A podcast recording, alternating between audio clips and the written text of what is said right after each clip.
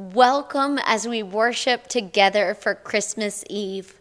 We have walked through the weeks of Advent and looked forward to Jesus coming. And here it is, the night to celebrate. Because whatever else is crazy in the world, whatever else was crazy in the world 2,000 years ago, Jesus comes to us and we celebrate. Thanks be to God. Will you pray with me? Welcome, Jesus. Welcome to our world. Help us as we celebrate to welcome you fully into our hearts. May we be open to your presence and shaped by your love this night and every day to come. We pray in your holy name. Amen. We light our Advent candles as a sign of the coming light of Christ. Advent means coming.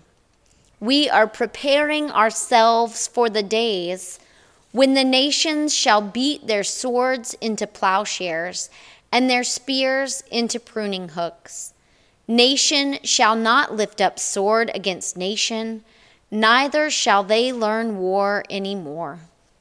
The wolf shall lie down with the lamb, the leopard shall lie down with the kid, the calf and the lion and the fatling together, and a little child shall lead them. The wilderness and the dry land shall be glad the desert shall rejoice and blossom. Like the crocus, it shall blossom abundantly and rejoice with joy and singing. The Lord will give you a sign. Look, the young woman is with child and shall bear a son and shall name him Emmanuel. God is with us. The people who walked in darkness have seen a great light. Those who lived in a land of deep darkness, on them light has shined. Let us walk in the light of the Lord. Our first scripture reading this evening comes from Isaiah chapter 9, beginning with verse 2. The people who walked in darkness have seen a great light. Those who dwelt in the land of deep darkness, on them light has shined. Thou hast multiplied the nation, thou hast increased its joy. They rejoice before you as with joy at the harvest, as men rejoice when they divide the spoil. For the yoke of his burden and the staff for his shoulder, the rods of the oppressor you have broken as on the day of Midian. For every boot of the tramping warrior in battle tumult, and every garment rolled in blood, will be burned as bu- fuel for the fire. For to us a child is born, to us a son is given and the government will be upon his shoulder, and his name will be called Wonderful Counselor, Mighty God, Everlasting Father, Prince of Peace. Of the increase of his government and of peace there will be no end. Upon the throne of David and over his kingdom to establish it, and to uphold it with justice and with righteousness from this time forth and forevermore. The zeal of the Lord of hosts will do this. Our gospel comes from the Gospel of Luke, chapter 2, beginning with verse 1. In those days, a decree went out from Caesar Augustus that all the world should be enrolled. This was the first enrollment when Quirinius was governor of Syria and all went to be enrolled, each to his own city. And Joseph also went up from Galilee, from the city of Nazareth, to Judea to the city of David, which is called Bethlehem, because he was of the house and lineage of David, to be enrolled with Mary, his betrothed, who was with child. And while they were there, the time came for her to be delivered. And she gave birth to her firstborn son, and wrapped him in swaddling clothes, and laid him in a manger, because there was no room for them in the inn. And in that region there were shepherds out in the field, keeping watch over their flock by night. And an angel of the Lord appeared to them and the glory of the Lord shone around them, and they were filled with fear.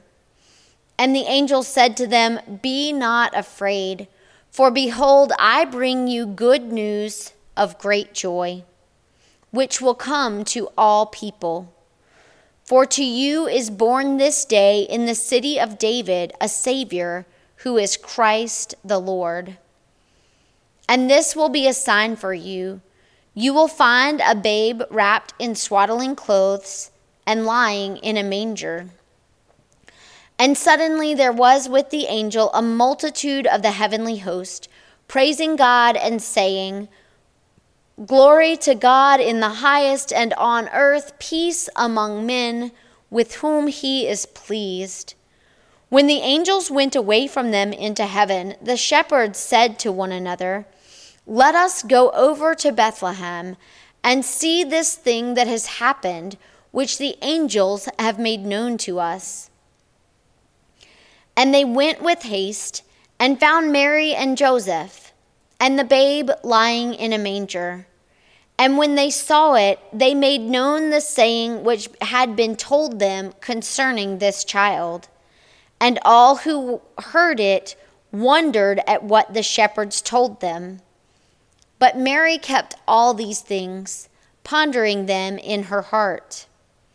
And the shepherds returned, glorifying God and praising God for all they had heard and seen, as it had been told them.